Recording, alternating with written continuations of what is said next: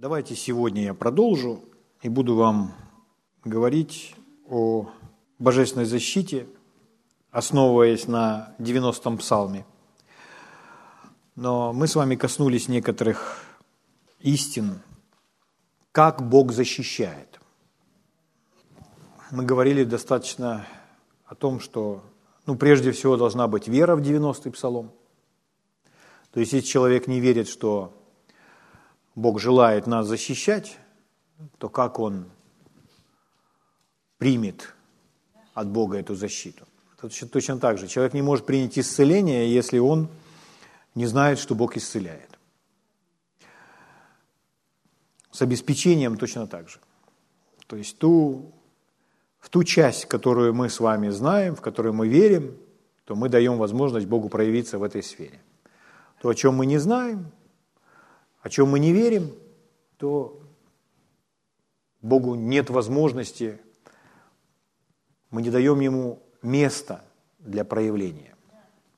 Поэтому написано, что Иисус, Он ходил по земле, и Он искал веру в людях. Найду ли я веру на земле? Поэтому сегодня Он занимается тем же самым. И мы говорили о том, что нужно верить в божественную защиту, что Бог нас защищает, но это не значит, что мы можем быть непослушны и ходить туда, куда нам хочется, и говорить, а Бог меня защищает. То есть мы идем туда, куда Бог нас не посылал, и говорим, а Бог меня защищает. Нет, так это не работает. Чтобы это сработало, то необходимо идти туда, куда Бог нас посылает. Вообще в христианстве, в теле Христовом, есть такая традиция, сформировавшаяся, вообще очень много традиционных молитв, которые не имеют под собой библейского основания. Люди просто молятся так, потому что услышали однажды в начале своего пути, что кто-то так молится, и они начинают это практиковать. А на самом деле это все пустое, то есть ни Слово Божье так не учит, и Бог в этот момент смотрит и просто потирает затылок. Э, о чем я? Ну, например, люди перед э, началом какого-то действия или еще чего-то, они просят у Бога благословения. Просить у Бога благословения. Вообще э, Библия нигде даже не учит вас просить у Бога благословения. Потому что Библия учит нас искать Бога, чтобы получить Его план для нашей жизни, направление и идти по этому пути. Этому Библия учит. А так, чтобы просто я беру и исполняю свои собственные планы и прошу, чтобы Бог благословил мои планы, так Библия не учит. Люди взяли немного перевернули это. То есть не нужно просить у Бога благословения на планы, которые я придумал, или на пути, которыми я решил идти. Нужно найти Божьи пути, Божьи планы, на которых уже присутствует это благословение. Поэтому поначалу, может быть, кажется так как-то человеку робко, то есть как это я не попрошу благословения у Бога. Но когда вы находите, что Он хочет, чтобы вы делали, то вы смело можете это делать. И вы скажете, Господь, Ты посылаешь меня. Раз Ты посылаешь меня, Ты снаряжаешь меня. Ты обеспечиваешь меня. Значит, Ты и благословил меня делать это. Поэтому я выбираю быть Тебе послушным. Вот это важно. С защитой это срабатывает точно так же. Если вы прочитаете весь список благословений, если взять открыть книгу Второзакония, 28 главу, и прочитать все благословение, которое названо благословением Авраама, но в книгах Моисеевых оно подробно записано, подробно и сложно. Это тоже благословение, которое было на евреях впоследствии. Потому что они были благословлены благословением Авраама.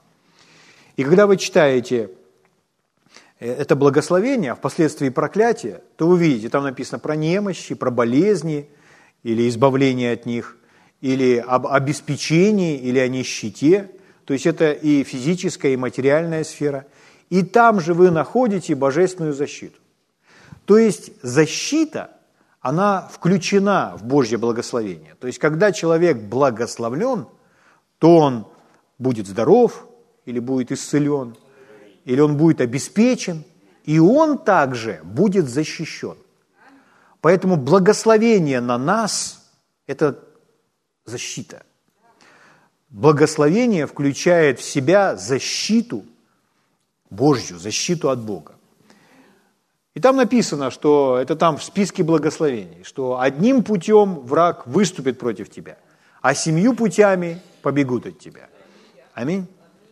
Поэтому, когда мы понимаем, что Божья защита нам принадлежит, и она включена в благословение, то мы знаем, чтобы эта защита срабатывала, чтобы она была реальной, то нам нужно ходить Божьими путями.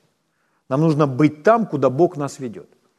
То есть если мы говорим, если, допустим, у нас внутри есть предостережение, не ходи туда, не делай этого. Или не, не заключай с этим человеком соглашение. То есть не нужно тебе иметь дело с этим человеком. Он тебя подведет, он тебя подставит, он тебя обманет. Что это такое? Это предостережение. А мы говорим, да нет, все равно, Господи, благослови. Или мы идем куда-то, и у нас внутри предостережение, что там ожидает опасность. Тебе не нужно идти. Тебе не нужно идти вот на ту сторону. Тебе нужно остаться на этой стороне. А человек говорит, нет, Бог меня, Боже меня благослови, и Господь моя защита, Господь моя защита, не приключится мне никакого зла. Если человек ходит в непослушании, то исповедание веры не работает. Исповедание веры – это исповедание нашей власти, и оно работает только в том случае, если человек ходит Божьими путями. То есть, если он там, куда Бог его поместил. Так бывает часто, что э, верующие люди, даже служители, они погибали. Они погибали, в мирное время погибали. Они погибали в каких-либо катастрофах, авариях, авиакатастрофах. И потом были разные разговоры, почему Бог это допустил. И люди начинают обвинять Бога. Почему Бог это допустил? На самом деле сама постановка вопроса, она уже от дьявола. Это неправильная постановка вопроса. Не почему Бог это допустил, почему человек это допустил. Почему человек допустил этому произойти в своей жизни? Потому что Бог, Он предостерегал. Есть масса свидетельств из тех башней близнецов, которые рухнули тогда. То есть там погибло около трех тысяч человек, но по всем подсчетам там должно было погибнуть во много, в десятки раз больше. Но этого не случилось. Потому что когда э, люди свидетельствовали о том, почему они в тот день не оказались на работе, то они рассказывали о том, у кого-то было предчувствие, у кого-то было предостережение, а кто-то просто где-то застрял в пробке или еще где-то, и никогда этого не было. То есть даже для тех людей, которые не могли Бога слышать, Бог всячески старался сохранить этих людей. Поэтому, э, если нас ожидает опасность, как его детей, то он обязательно будет предостерегать, он обязательно будет подсказывать. Аминь. Ну, э, я не имею в виду, что, например, э, когда воин, вот есть такая профессия, воин, это быть воином, который защищает родину, землю, страну, людей, города, семьи, то ему нужно быть смелым. И когда воин идет на войну, он не спрашивает Бога, идти мне на войну или не идти мне на войну. Говорит, Господи, ты меня ведешь на войну или не ведешь на войну? Бог его уже призвал быть воином. Это его призвание. Ему нужно быть смелым, ему нужно идти. Но в мельчайших деталях он может слышать, под какой, за какой куст прятаться, за какой нет, в каком овраге находиться, а из какого оврага выбежать. Аминь. Но это, он уже не спрашивает себя, а может мне не идти на эту войну. Нет, это, это его призвание. Аминь. Сегодня для всех наших мужчин это призвание. То есть э, это не время сегодня э, там, молиться Богу и спрашивать, мне, э, мне военкомат, ну если меня вызывают военкомат, мне идти, или может быть мне не идти, Господь? Нет. Дело чести – это пойти в военкомат. То есть, если нас зовут, то мы идем в военкомат. Это дело чести. Аминь? Ну, просто я хочу, чтобы это было правильно понято, потому что люди, они могут говорить, у меня мира нет идти в военкомат. Нет, нет, нет, нет. Это неправильно. Есть, есть принципы, есть честь. И мы, мы знаем, что есть правильно. И даже в условиях давления, если где, где-то внутри появляется какой-то холодок, какой-то страх, я, я переступаю через это. И я просто знаю, в данном случае так поступать правильно. И я это делаю. Аминь. Потому что мы уже знаем. И потом, поступая правильно, вы будете знать по, по сердцу, да, все хорошо. Вы как только принимаете решение противостать страху, то внутреннее свидетельство сразу становится ярче в сердце. Слава Богу. Аминь.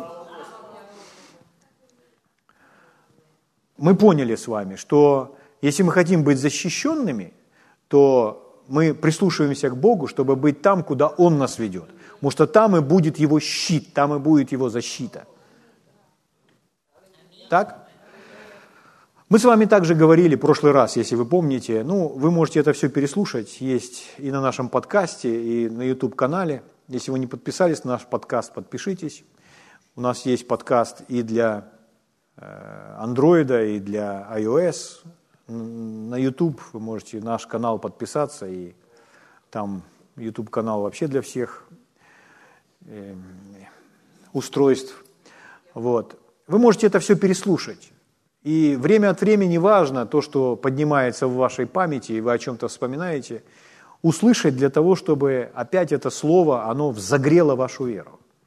Потому что так это все работает. Вы просто слушаете, это благословляет ваш разум, это питает ваше сердце, и вы после определенного времени слышания осознаете, я в другом состоянии, со мной что-то происходит. А что со мной происходит? Я получаю это питание. Вот, это происходит э, порой совсем не каким-то незаметным, неприметным образом, но это происходит. Когда вы слышите Божье обетование, когда вы слышите, что проповедник начинает говорить под вдохновением. Слава Богу. В прошлый раз мы говорили о том, что есть вера, а есть самонадеянность. И если внешне посмотреть, то э, люди, ведущие себя люди, те, которые ведут себя движимы верой, и те люди, которые ведут себя побуждаемы своей самонадеянностью или самоуверенностью, то есть не библейской верой, то внешне это выглядит одинаково. Тот изображает смелость, и тот, тот говорит высокие слова, и тот говорит высокие слова. Тот двигается вперед, и тот двигается вперед. Но один имеет результаты, а у другого нет результата. Наоборот, даже печальные потом последствия возникают. Из-за чего так? Потому что у веры всегда есть основания. У веры всегда есть основания, а самонадеянность или самоуверенность – это то, что человек сам себе придумывает. Потому что вера – это не желание только. Порой человек свое желание верить во что-то Богу, он э, представляет как веру в Бога. Вера в Бога – это другое. Желание должно быть, должно присутствовать в нас, но вера в Бога или вера в Божье обетование, она основывается не на желании, не на эмоциональном каком-то всплеске или просто на каких-то мыслях, возникших в голове. Вера основывается на Слове Божьем, записанном Слове или сказанном в нашу жизнь. Почему я так говорю? Потому что записанное слово можно сделать словом личным для себя. То есть, если это записанное слово себе прочитывать снова и снова, то мы, подобно пище, съедаем его. Оно проникает вовнутрь нас. И оно там есть. Все, что вы слышите, все, что вы читаете, все, что вы хотите поглотить, вы его принимаете вовнутрь, оно входит в вас. И порой без каких-либо особых ощущений – то есть, как брат Хейген говорил, порой, когда нам кажется, что у нас совсем нет веры, у нас великая вера.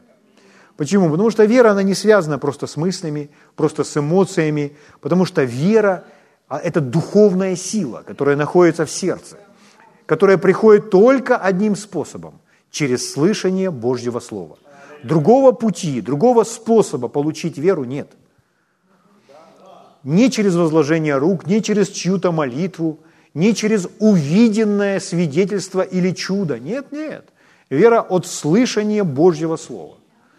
И как происходит этот процесс, когда человек сердцем начинает принимать то, что говорит Бог, через слышание священных писаний или слышание вдохновленного слова, но когда это проникает в сердце, там зарождается эта уверенность. Слава Богу. Поэтому это не то же самое, что самонадеянность. Если человек основывается просто на том, что я хочу в это верить, и он о чем-то себе говорит, но он даже не знает, говорит ли об этом Библия, или написано где-то в этом Библии, он просто предполагает, что так оно есть, он не будет иметь результатов. И так люди разочаровываются. Или бывает так, что люди вырывают просто что-то из Библии, вырывают что-то и говорят, а я вот в моей жизни пускай будет так. Но есть то, что мы можем взять из Библии, любое обетование мы можем взять и можем его применить в своей жизни. Но есть то, что проявится в нашей жизни при определенных условиях. И вот о чем я э, говорю, о чем идет речь, давайте мы с вами сегодня на это посмотрим. Ну, например, чтобы понять божественную защиту, мы должны хорошо понимать власть, данную нам во Христе. То есть защита включает в себя наше использование власти, данное нам во Христе и данное нам в имени Иисуса. Если мы не используем власть, данную нам Богом, то дьявол сядет к нам на шею. И он будет сидеть у нас на шее, а мы будем думать, почему защита не работает в нашей жизни. Потому что все, что нам нужно сделать, нам нужно дьявола оттуда сбросить и указать ему на его место. Его место под нашими ногами. Как кто-то говорил, если ты позволишь врагу сесть к тебе на заднее сиденье, через некоторое время он переберется к тебе за руль. Это верно про соседнюю страну, да. Поэтому никаких уступков. С врагом в данном случае здесь никаких компромиссов. То есть ему нужно указать на его место. И конечно, я знаю, что вы знаете о власти, данной вам во Христе, каждому из нас во Христе, потому что каждый имеет власть.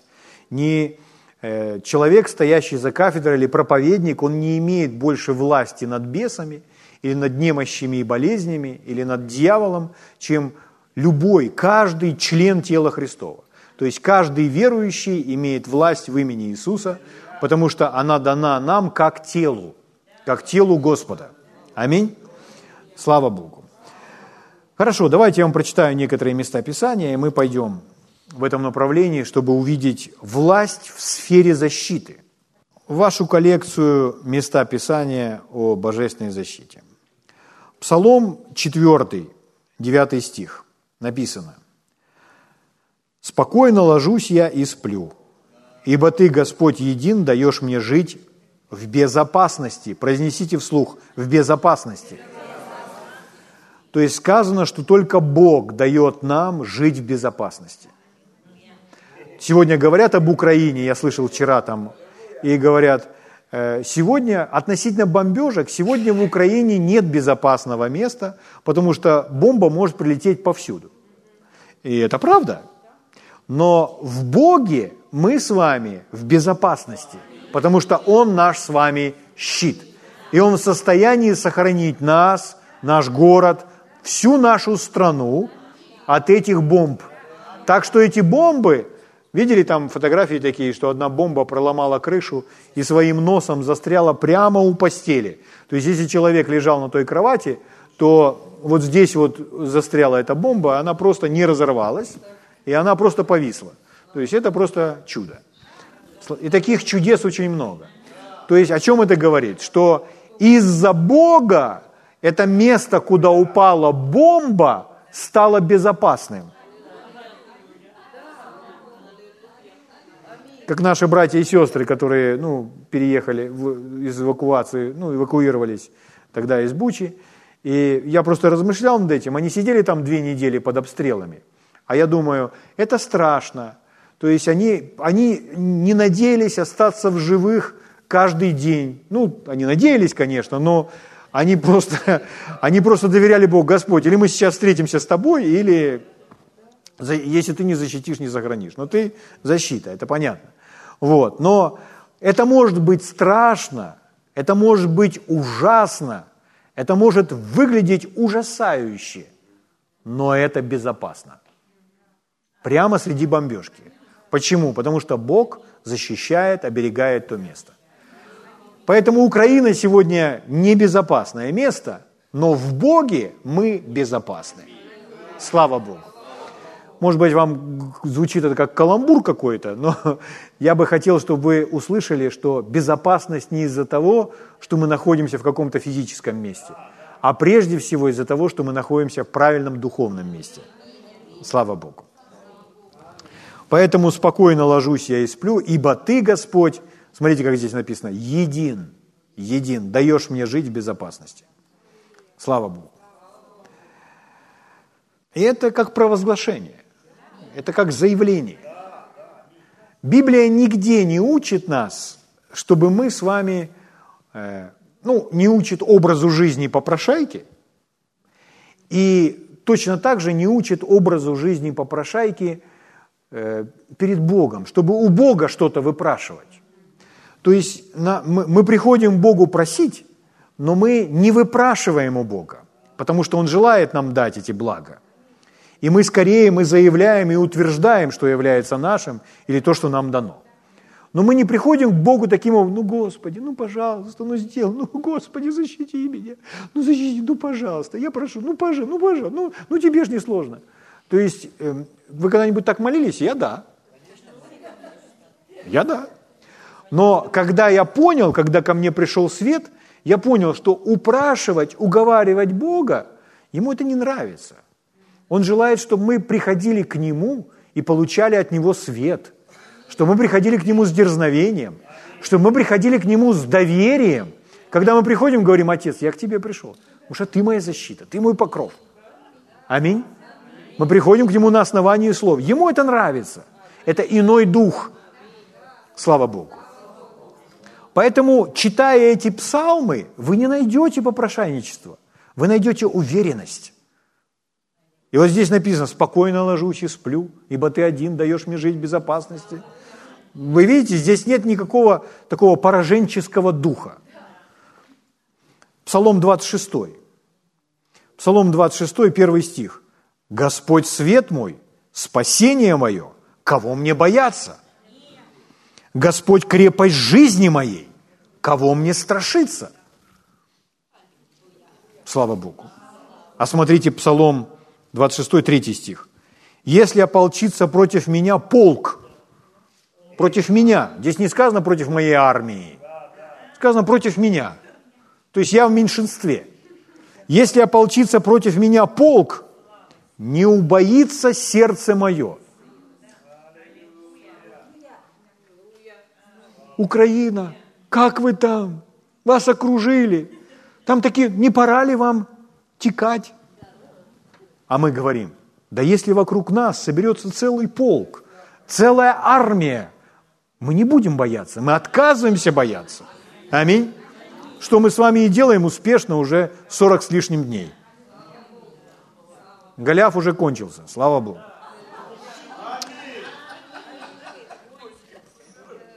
Не убоится сердце мое. Дальше написано, если восстанет на меня война, и тогда буду надеяться. Но если восстанет война, что же остается делать? Только и надеяться. Поэтому это чудесная проверка и нашей веры, нашей уверенности в Бога. Слава Богу.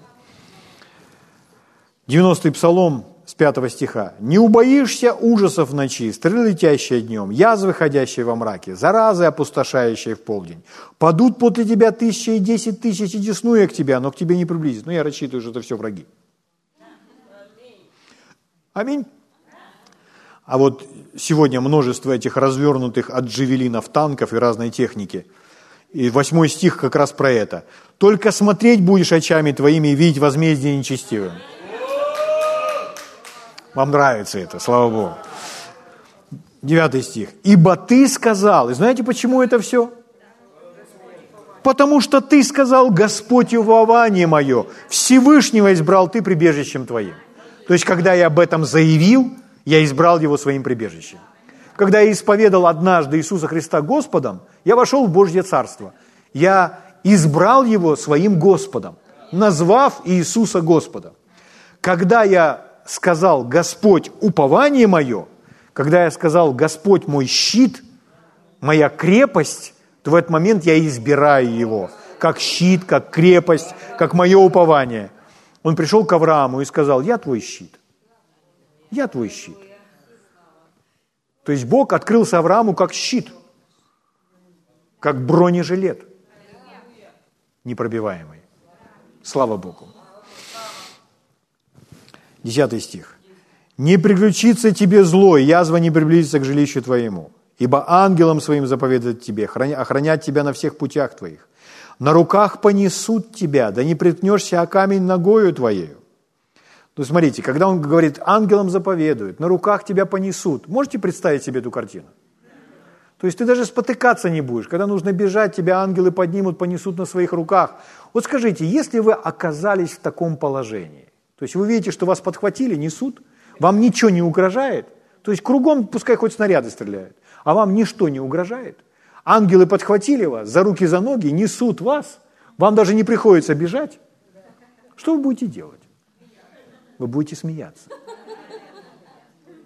Вы реально будете смеяться.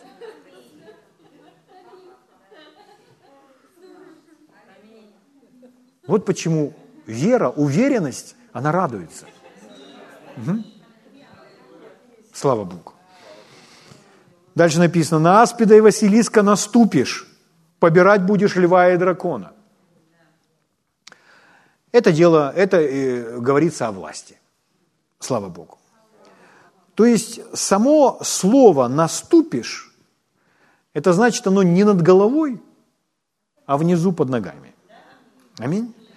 То есть это терминология такая, это духовный язык, который показывает, э, демонстрирует нам власть и, ну, как метафора, как образ, показывает, что все эти твари, они находятся под нашими ногами, что они внизу. Аминь. То есть это намек на власть. Потому что Иисус говорил то же самое. Но это, но это уже в 90-м псалме упоминается.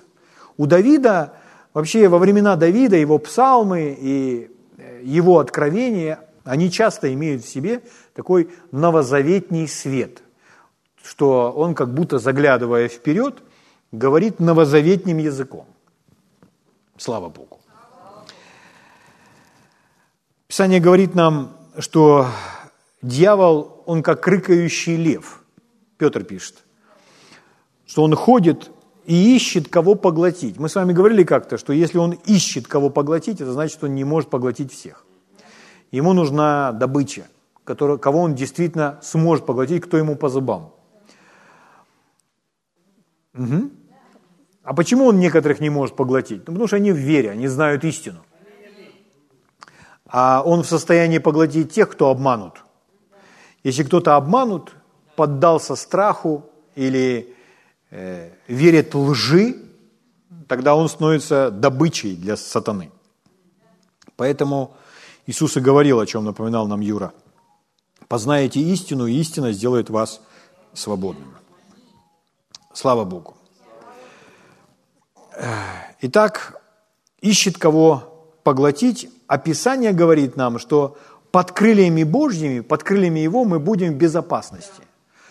То есть когда мы находимся под крыльями, то дьявол не в состоянии нас поглотить. Ну, Слово Божье использует такую иллюстрацию, что э, там курица или какая-либо птица, э, мать-наседка, она своих птенцов э, покрывает своими крыльями.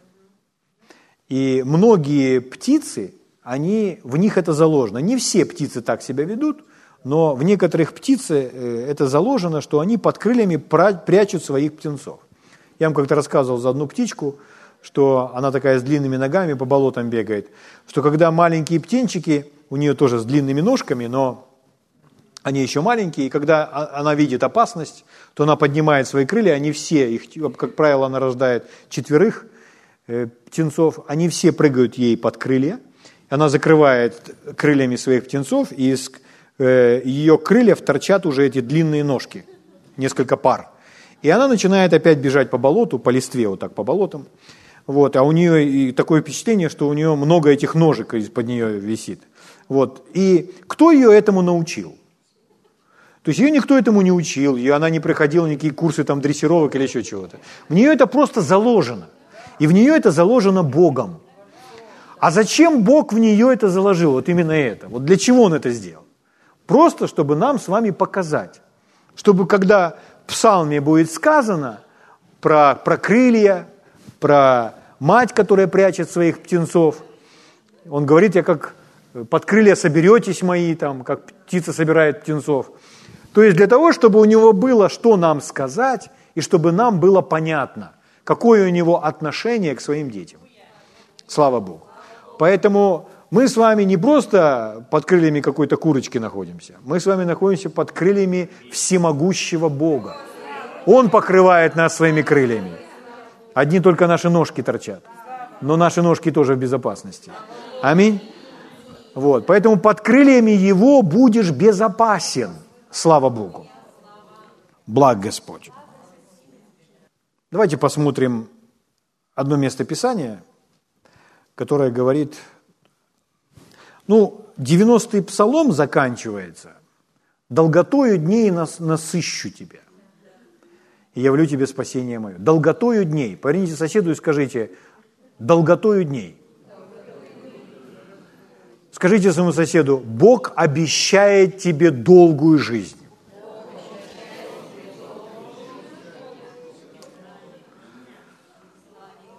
Сколько мы с вами проживем, не от Бога зависит, потому что Бог обещает каждому долгую жизнь. Это выбор человека. Если человек настойчиво выбирает жить недолго, то он долго жить не будет. Но в Писании записано, что Бог обещает долгую жизнь. Долгая жизнь сколько это? Ну, если вы проследите всю хронологию, сколько жили люди, с книги «Бытие» и там до определенных периодов, то вы обнаружите, что Бог пообещал человеку 120 лет, то есть есть такая цифра. Вот. И если вы не насытились в свои 90, то вы можете дожить до 100. Конечно, для этого нужна, нужна вера. Однажды Господь Иисус сказал брату Хейгену, что э, если он не будет следовать Божьему плану, то его жизнь не будет долгой. Он ему как раз дал именно эту дату. Ты бы, если, если ты сейчас это не исправишь, то ты проживешь как раз до 55 лет. Ты ушел бы из жизни в 55 лет. Он был служителем. Но Господь ему сказал, что нужно следовать Божьему плану. К чему я? Божий план, Божье желание, чтобы мы все были насыщены жизнью. Чтобы мы прожили долгую жизнь. Если Бог желает, чтобы мы прожили долгую жизнь, то есть обратный термин в Библии. Это э, несвоевременная смерть или преждевременная смерть. Или человек ушел из жизни не вовремя. Что значит не вовремя? Ну, Бог этого не планировал. Случается такое, конечно, сплошь и рядом. В жизни хороших людей, да, в жизни хороших людей. Но нас интересуют э, Божьи мысли, Божьи планы, и мы хотим максимально быть прямо в эпицентре Его воли. Аминь? Так вот,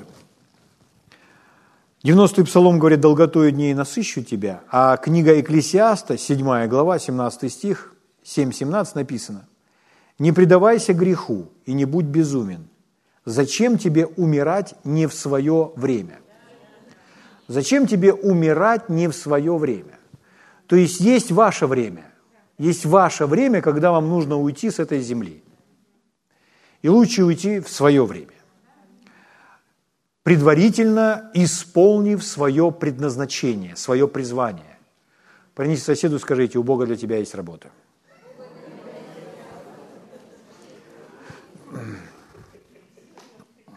Если сосед посмотрел на вас и удивился, то скажи, не удивляйся, я серьезно говорю.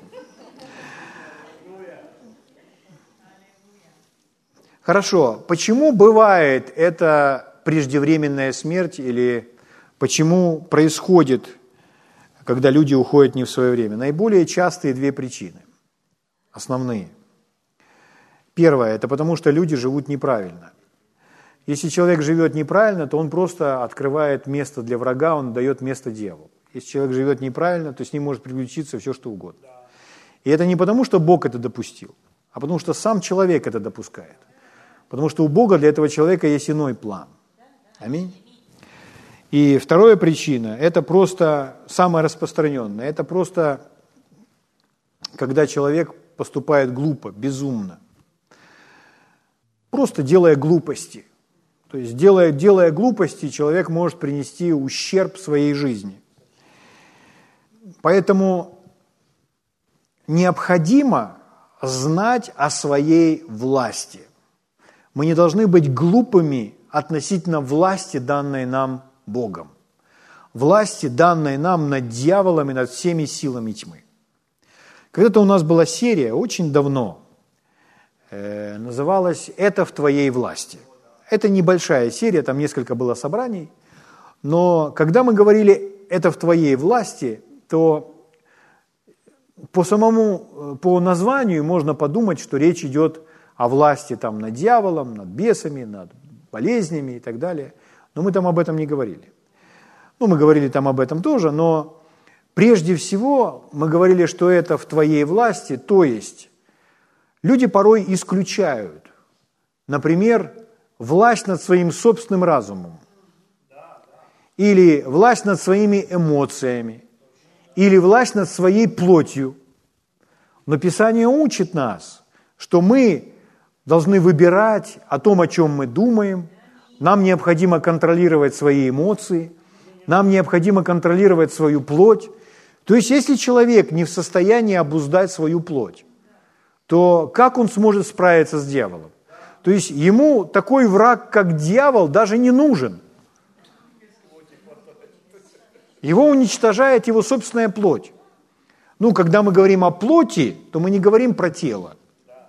Тело – это храм, а плоть – это та природа, которая находится в теле. Тело и плоть – это вроде как одно и то же. Но э, тело, которое мы приносим в жертву Богу, и тело, искупленное Господом кровью, оно свято. Аминь.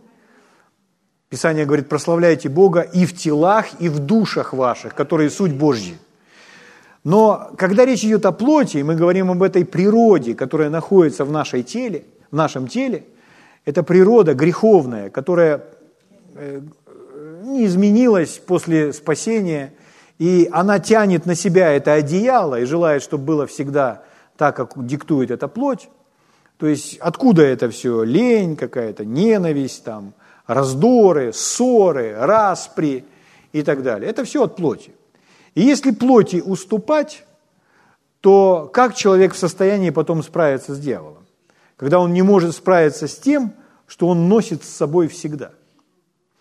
Поэтому, э, когда речь идет о власти, то мы не должны исключать нашу власть над своими мыслями, над своими эмоциями – над своей плотью, над своим телом. Это значит, что мы говорим своим мыслям, или мы выбираем, о чем я буду думать. Мы выбираем, во что или какие эмоции я буду выражать, а какие выражать я не собираюсь. И мы выбираем, что мое тело, моя плоть будет мне повиноваться. Потому что мы легко можем сделать плоть своим слугой. Мы не должны быть рабами плоти, но плоть должна быть нашим слугой. И мы все можем это сделать. То есть мы с вами выбираем, когда утром нам вставать. Мы выбираем, сколько нам кушать, когда нам кушать, что нам кушать. Это все определенная дисциплина. То есть если эту дисциплину исключить, то и человек говорит, я разберусь с дьяволом, то для того, чтобы разбираться с дьяволом, нужно прежде всего разобраться вот с этими вот вещами. Я не говорю о том, что если человек уступил своей плоти, у него нет власти над дьяволом. У него есть власть над дьяволом, и это власть в имени Иисуса. Но если мы хотим с вами быть успешными в том, чтобы применять свою власть над врагом, то нам нужно научиться бодрствовать прежде всего в своих мыслях. Аминь. Чтобы враг не навязывал нам свое. Хорошо, дорогие. Вот Евангелие от Луки, 9 глава, с первого стиха читаю.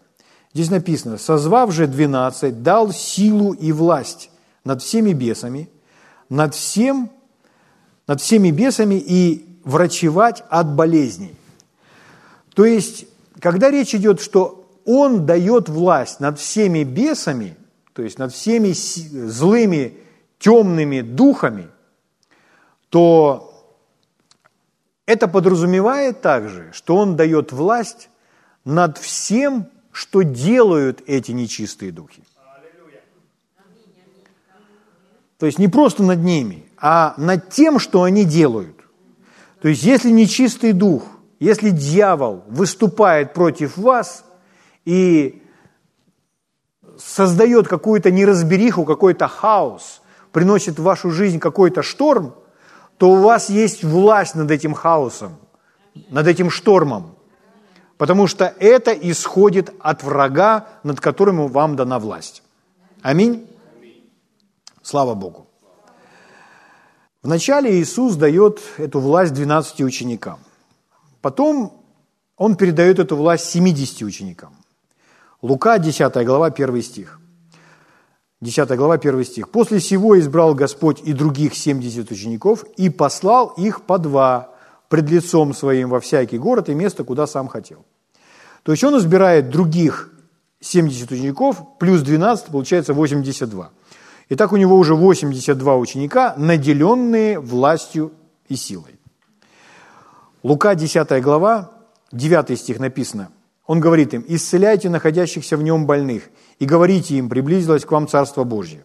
В 17 стихе 70 учеников возвращаются, возвратились с радостью и говорили, «Господи, и бесы повинуются нам о имени Твоем».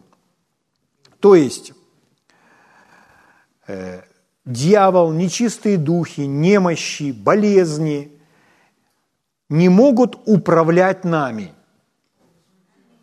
Аминь? Поэтому ученики пришли счастливые и говорят, они нам повинуются. Слава Богу. 18 стих. Он же сказал им, «Я видел сатану, спадшего с неба, как молнию». 19 стих. «Даю вам власть наступать на змеи и скорпионов и на всю силу вражью, и ничто не повредит вам». Это слова нашего Господа Иисуса Христа. Итак, он сказал, я даю вам власть наступать. Это звучит точно так же, как в 90-м псалме. Наступать будешь на льва и дракона. На змеи и скорпионов – и на всю силу вражью. И дальше, ничто не повредит вам. Здесь не ограничивается «ничто не повредит вам» – это список, который мы можем составить на основании этого выражения «ничто не повредит вам», он не ограничивается только немощами, болезнями и каким, каким, какой-либо угнетением нечистых духов в теле человека. Он не ограничен. Э, в данном случае подразумевается все, что делает враг, все, что делает дьявол. Итак, Господь дал нам силу, власть над врагом, и Он сказал, ничто не повредит вам. Ну вот, например, смотрите, Лука 4 глава. Как ведет себя сам Иисус. То есть эта речь идет здесь не про немощи, здесь не про болезни, здесь про другие дела дьявола. Он пришел, чтобы украсть, убить и погубить. Угу. И мы с вами выступаем против плана врага, против злого плана врага в этой стране. Чтобы не страдали дети, женщины, чтобы никто не страдал. Лука 4 глава с 35 стиха читаю. Ну, здесь в начале просто обращение к нечистому духу. Иисус запретил ему, сказал, замолчи и выйди из него. И бес, повергнув его посреди синагоги, вышел из него и немало не повредил ему. И напал на всех ужас, и рассуждали между собой, что это значит, что он со властью и силою повелевает нечистым духом, и они выходят. И, и разнесся слух о нем по всем окрестным местам. Выйдя из синагоги, он вошел в дом Симона, теща же Симона была одержима сильной горячкой, и просили его о ней. Только что он с нечистым духом разобрался, человек был, ну, как, какую-то болезнь он имел, как-то это проявлялось, то есть он был невменяемый там. Вот, но 39 стих. «Подойдя к ней, у тещи просто горячка». То есть теща неодержима нечистым духом. Но эта горячка вызвана также дьяволом. Также любая болезнь, она э, имеет источник. И этот источник – это дьявол, это не Бог. Аминь. И э, любой болезни, любой болезни, какая бы ни была, физическая, душевная, излечимая, неизлечимая, мы поступаем одинаково, мы противостоим. Мы противостоим верой. И здесь написано, она была одержима сильной горячкой, и просили его о ней. Подойдя к ней, он запретил горячки. То есть Иисус запретил, в данном случае, обращаясь к немощи, к болезни, к горячке. И дальше написано, оставила ее. То есть вы могли увидеть Иисуса, который подходит к женщине, и он в данный момент разговаривает не с женщиной, не с тещей Петра, и не с Петром, и не еще с кем-то, а он разговаривает с болезнью, он разговаривает с горячкой. Написано, что Иисус запретил ей. То есть что он сказал? Он сказал, горячка, я приказываю тебе оставить эту женщину. Мы с вами говорим во имя Иисуса, потому что нам добавлено это имя. И это равносильно тому, что сам Иисус действует от нашего лица. Слава Богу. Или через нас. То есть Иисус ведет себя так, как человек, имеющий над всем этим власть. Слава Богу. То есть если рак, то рак умри. Еще какая-то другая болезнь. Умри, высохни, исчезни. Если человек сделал это, или кто-либо это сделал над ним, а он думает, ну ничего ж не произошло, и потом он испытывает симптомы, и он опять идет на поводу симптомов, говорит, не ушло, то на самом деле это говорит о том, что он просто оставил веру. Потому что если мы питаем себя и упражняем себя в том, что нам принадлежит эта власть, мы не будем сдаваться, мы будем стоять на своем. Если у вас завелись муравьи или тараканы в доме, то есть, и вы видите, что они умножаются, то есть у вас уже муравейник посреди там, кухни или еще чего-то, вы, вы не захотите с этим соглашаться. Вы сделаете все возможное, чтобы избавиться от этого. Будете покупать разные средства, там, мыть, травить, посыпать. С какой целью? Ну, чтобы от этого избавиться. Вы не хотите делить с ними свою жилплощадь, чтобы они были повсюду. Это уверенность. Это уверенность. Я могу избавиться от них, и я не буду с ними жить. Слава Богу. Там написано, она тотчас встала и служила им. Теперь смотрите, Лука, 8 глава, с 22 стиха читаю. Лука 8, 22. В один день он вошел с учениками своими в лодку и сказал им, переправимся на ту сторону озера. И отправились. То есть он ведом, он говорит, переправимся на ту сторону. 23 стих. Во время плавания их он заснул. Мы с самого начали, начала начали читать, что спокойно я ложусь и сплю. То есть сон – показатель вашего здоровья. Если вы, если вы не можете спать, это говорит о том, что вы не можете управлять своим разумом. Потому что порой здоров, совершенно здоровые люди, они не могут заснуть. У вас бывало когда-нибудь такое? У меня бывало. И, и не обязательно человек думает о чем-то плохом. Он может быть думать даже о хорошем. Но он настолько возбужден в своем разуме, что он не может спать. В данном случае нужно научиться этим управлять, потому что если мы хотим иметь здоровую жизнь, если мы хотим, чтобы наше тело было здоровым, душа наша была здоровой, то нам нужно спать. Ну, есть еще надо. Но сон очень важен. Аминь. Что делает Иисус? Наш пример. Он ложится и просто спит. Он не теряет свое время. Если бы у него был, может быть, iPad в то время, он бы почитал там что-нибудь но он решает, я просто буду спать. И они плывут.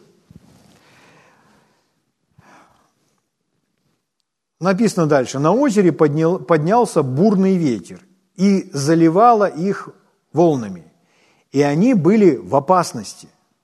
24 стих. И, подойдя, разбудили его и сказали, наставник, наставник, погибаем. Они были в опасности. То есть Иисус спит посреди опасности. Если открыть глаза, это выглядит ужасающе. Это штормы, бури, и особенно если вы видите нечто подобное впервые, то это, это пугает. Но посреди этого пугающего шторма Иисус спал. Потому что Он был в безопасности. Потому что Он под крыльями Всевышнего. Слава Богу. Но смотрите, что дальше происходит. Они кричат, мы погибаем. Иисус поднимается, Иисус поднялся, испугался и закричал. Нет, вы никогда не, не найдете нечто подобное про Иисуса.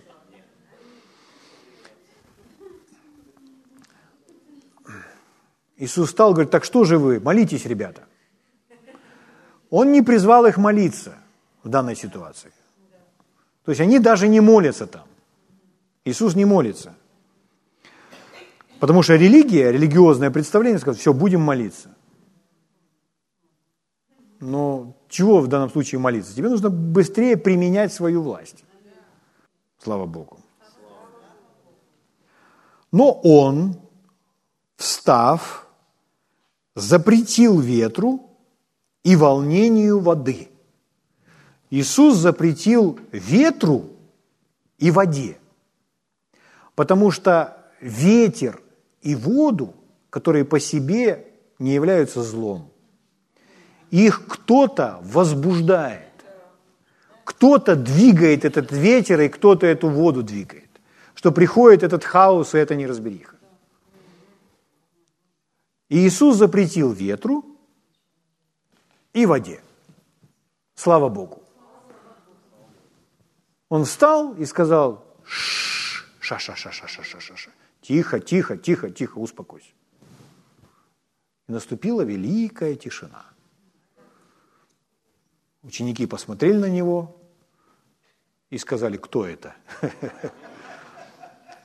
Мы читали с Павлом, с Павлом была подобная история. Павел оказался среди шторма.